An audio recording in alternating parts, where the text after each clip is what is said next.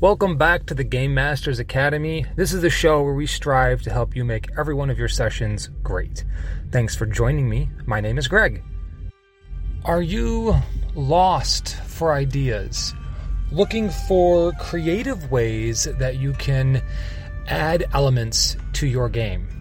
Or if maybe you just enjoy theory crafting, world building, and uh, combat encounter creation, then this is the right place for you.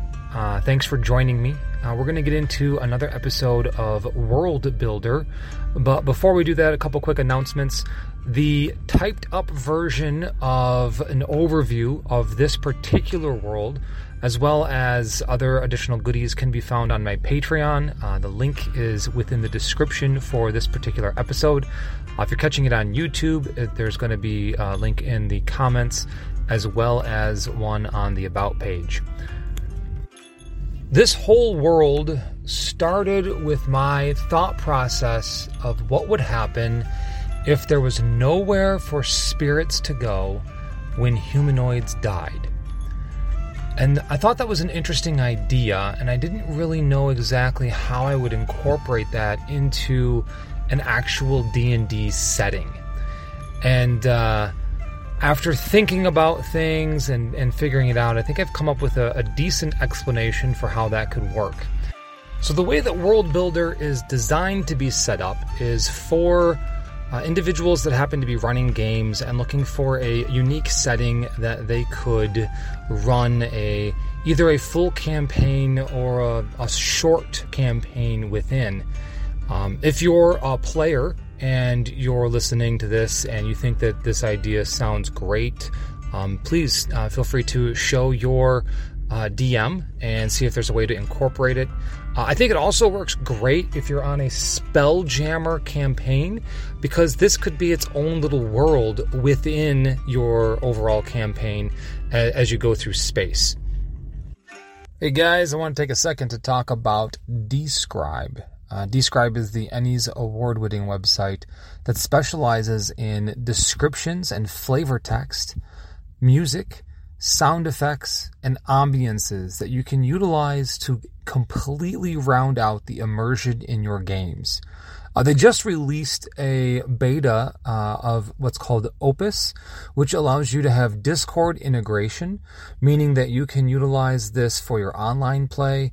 You can utilize this during your actual live sessions at a tabletop, where you can use the uh, Discord app and integration to create a playlist to allow you to use the sound effects that they have to bring life and round out the storytelling of your campaign.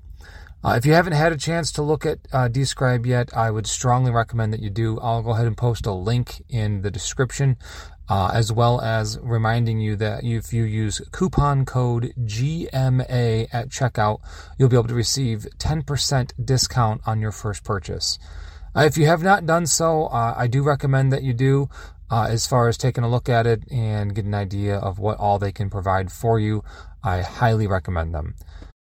All right, let's get back to Thalania. So, without further ado, let's get into World Builder number three Thalania, Land of Spirits. So, we start off with the explanation here in prehistory. Far, far long ago, lost to the ages, Thalania was a world that was on the brink of disaster. Whether that was a magical disaster or a natural phenomenon, that is entirely up to how you want to run your game. But it was on the brink of disaster, and the citizens of the planet recognized the impending doom and reached out to a benevolent celestial like most things along the words of Wish or other game or reality altering type spells, things did not go exactly how they were hoping. The Celestial uh, utilized their powers and helped the world save itself, either from their own folly or from a natural disaster of some kind, planet ending asteroid, etc and were able to remove uh, Thelania from its current location and basically pull it to a alternative dimension, an extraplanar space, an extra dimensional space, something along those lines. But in doing so, it got cut off from the pantheon uh, that a traditional D&D setting would have. And so this planet is basically setting uh, alone. It's sitting adrift somewhere completely alone. You look up at the sky at night and there's no lights whatsoever around you and there are no stars. There's just a black expanse.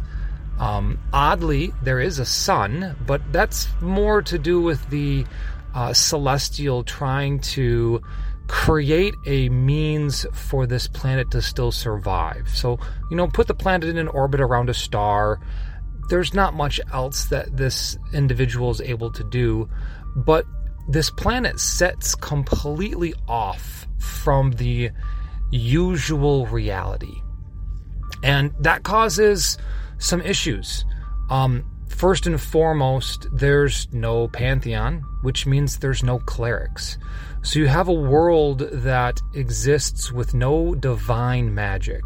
Now you you still have uh, wisdom-based spellcasting druids uh, and whatnot, but as far as actual uh, divinity uh, touching individuals uh, or touching um, temples, things along those lines, that is completely removed. And so clerics do not exist within the world. Divine uh, soul sorcerers also would not exist because there's no divinity there to provide them the powers that they are looking for. Um, any type of healing or uh, that particular type of party role would be done with um, either a druid. Uh, I guess uh, an artificer could fulfill that role. Uh, paladins would still exist off of the power of their word. They just wouldn't be devout paladins.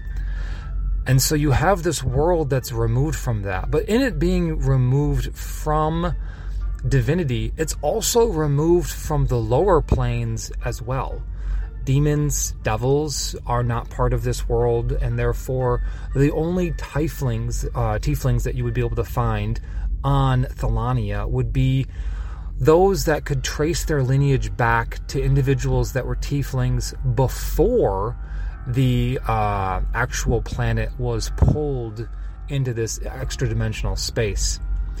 Um, celestial warlocks would be specifically um, individuals that are connected to this benevolent celestial. And then, you know, fiend warlocks, um, things along those lines would not exist because again, there's there's no connection here to these other planes. It is a world truly set apart from everything else. And so this event happened, and the planet then is floating in space around its singular star with a completely blank night sky. And as time progresses, these things become lost to uh, legend. They become lost to the mysteries of ancient events that uh, occur within history. And so this just becomes a way of life for this planet where they don't realize that they've actually been removed from a different reality. Um, as we talk about the lack of connection to the lower planes, uh, we start getting into why the world is described as the land of spirits. Because if we have no connection to some of the lower planes, when humanoids die, their body, their spirit, I should say, their bodies die, but their spirits now have nowhere to go. And so the entire planet is filled with dead spirits and ghosts of former citizens uh, of the planet. I would say most of the spirits are benevolent. Their their life choices that they made allowed them to die at peace, uh, and by dying at peace or dying in a way that was their choosing as a heroic last stand or something along those lines, they come back as a uh, ghost using the ghost stat block, but they would be um, benevolent spirits that just exist. And as they are filling throughout the streets uh, and the cities and the wilds, they are able to converse and interact with the citizens that are still living. And it kind of creates an interesting dynamic because you're left with PCs as well as NPCs and civilians of your cities that now have a source of knowledge of people basically that have existed and or spirits that have existed for an incredibly long time on the planet. Most of these spirits would probably have been dead longer than they have been alive.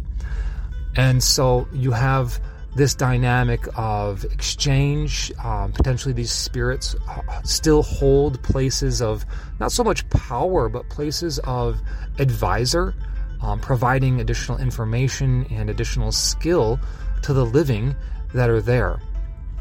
Um, there is a treasure trove of a library called the Reliquary that is uh, basically a sunburst. Uh, so it's a central hub with 12 arms expanding off of it. And those 12 arms uh, just represent different um, schools of magic, different uh, utilizations that can be done.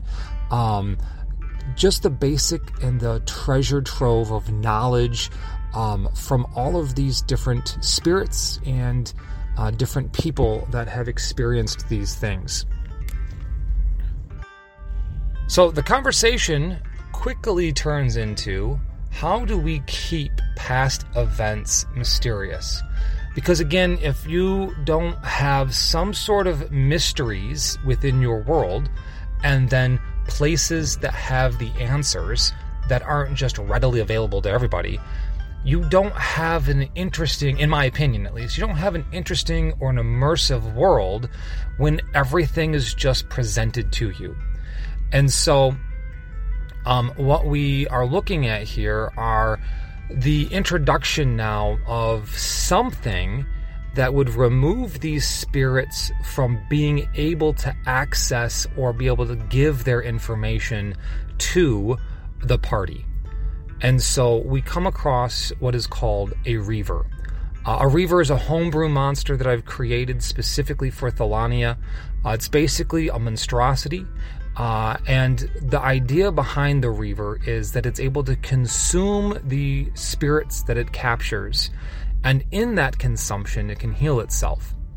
So, with multiple Reavers on the planet, um, marauding around as monstrosities, not very high intelligence, they're just hungry, you're able to, as a DM, keep your mysteries. Maybe the only five spirits that have the knowledge of X, Y, and Z that your party is looking for. Um, there's been reports that you know two of them have uh, succumbed to reavers that have attacked their location and consumed them, removing that information from play.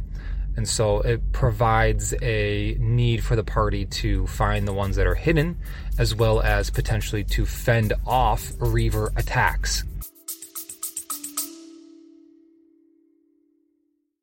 You love listening to podcasts, but have you ever thought about starting your own podcast? Maybe you want to build a brand, grow your business, or are looking for an excuse to talk about your favorite hobby. Whatever your reason for making a podcast, Buzzsprout is the place to start. Since 2009, Buzzsprout has helped over 300,000 people launch their own podcasts. Buzzsprout walks you step by step through the whole process and will give you powerful tools to start, grow, and monetize your podcast. Ready to get started? Click the link in the show notes to get our free step by step guide to starting your podcast today.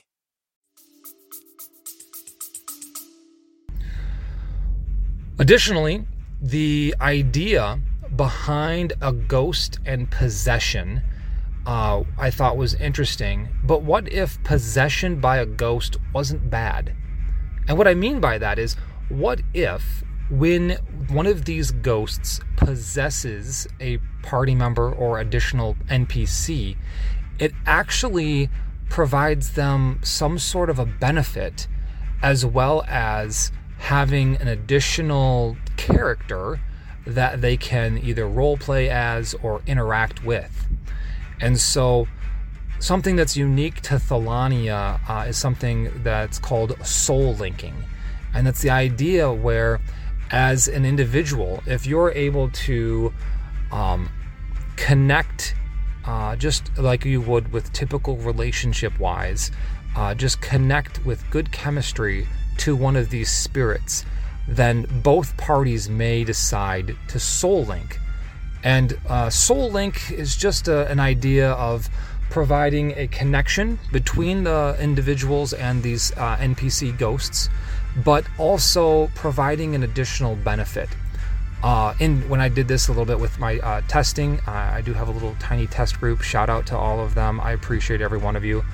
Uh, I made sure to have them uh, control their spirits as well as uh, you know role play as them, and really establish this relationship and this connection between the characters and the spirits that they are currently possessed with, and those spirits provide a benefit that is somehow related to the spirit's past. So we had one individual that was a Harengon, and the benefit that the spirit gave was a uh, bonus uh, of your basically being proficient in initiative rolls. Uh, somebody else uh, had a connection with a spirit, and it gave them blind fighting, as the spirit was basically their eyes for them. So the idea here is you create the backstory for your character, but you also create the backstory for your spirit and have them work in tandem or connection together. So a lot of times when I'm you know running a game, I'm gonna run everything um, as far as NPCs are concerned that aren't player characters. So NPCs, even if um, something like uh, you know Matt Mercer does in Critical Role, like he uh, role plays as the familiars for the party. So even things along those lines um, typically would be done by the uh, game master. In, in, this particular instance, I thought it would be, and I ended up being uh, kind of correct, but I thought it would be a cool idea to give each party member or each uh, player the opportunity to not only run their character, but also their spirit's character. Uh, and so they have this opportunity to to work off of each other. Um, you can create some tension potentially if the spirit is of a completely opposite uh, personality than the actual uh, players themselves or the characters themselves. Um, similar to uh, the Nahel bonds uh, that occur within the Stormlight Archive by Brandon Sanderson, where you have um, Knight's Radiance connected to their Spren. It's a similar concept, slightly different, but it's it's a good analogy. And so, uh, but the idea then is your uh, players have this additional information. I think the easiest way to prevent your players from having bonded to something that would give all of the information away is have the spirits that the players bond with be relatively new deaths. In doing this, we prevent the spirits from having excessive knowledge, that again removes mystery, but at the same time has an explanation in world as to why they don't. And so, as we walk through the cities um, that are inhabited on the planet of Thalania, there are a multitude of spirits um, that are drifting around. They would interact, they would have a conversation, they would speak out to you, uh, just again, it's just additional NPCs as a game master for us to run that we can either create personalities for or just kind of have passing conversations for. Uh, and then the the players have their soul link spirits that are providing them an additional buff. Uh, the buffs that I went for were any proficiency, any sort of fighting style, or the magic initiate feat so potentially an opportunity to gain uh, a single spell and uh, cantrips. So that was what I had the boons be or the buffs be from the Soul Link, and the player, the PC, has that ability as long as they're linked with their spirit. Now, as we come back to the Reaver, uh, again, the stat block is on my pat- uh, Patreon, but uh, one of the abilities that the Reaver has is the ability to sever the soul link and then steal the spirit from the party. And as it steals the spirit from the party, they are trapped within inside the Reaver until they're consumed. And then upon destroying the Reaver, it releases the spirits that it has trapped, but it also erases their memory and potentially turns them from being benevolent to being malevolent, going around and uh, doing the typical things that you would expect a ghost to do if it was encountering a party. And so that is the mechanic, as we call it, that would prevent there being an overpopulation of spirits to humanoids. Because obviously, if you've got a world where when people die, there's only spirits that exist, then you're going to very easily overpopulate the spirits to living people ratio extremely quickly. And so we need some kind of mechanic that's going to prevent the spirits from just becoming dramatically more populous or a dramatically higher in number than the rest of the living that are there. And so now that we have all of that established, what this particular main plot line for this uh, campaign would be uh, is two things. One, how are Reavers created? And so we want to either have some sort of uh, ghostly mage, uh, maybe a lich, something along those lines that's potentially using them to gather souls so that way it can feed its phylactery. Uh, and so the party is on a quest to discover who it is that's in charge of this, you know, creating these monstrosities. Uh, and then uh, the overarching major plot line for this particular campaign is uncovering the truth of what their world is and then slowly finding a way to basically reconnect it to the mortal realm, which would cause all sorts of crazy things to happen.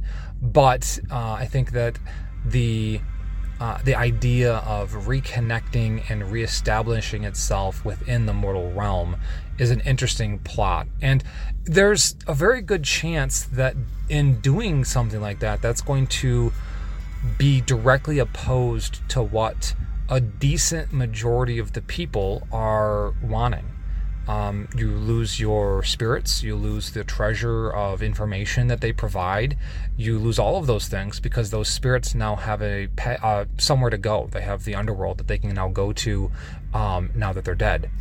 And so I think that as a party, um, doing that uh, potentially would be um, something that the celestial is able to provide as a uh, source of like, hey, this is what you should be going and doing. Um, also, it's possible that the the druids, you know, I mentioned them at the very beginning. Uh, the druids exist. Druids do not like the undead. They obviously see that as a uh, abomination to the natural order of things, and so maybe there is a druid con you know enclave that is going out of its way to hire the party to do something and the party doesn't really know what it is that they're doing. Until it's too late things are already set in motion and you go from there.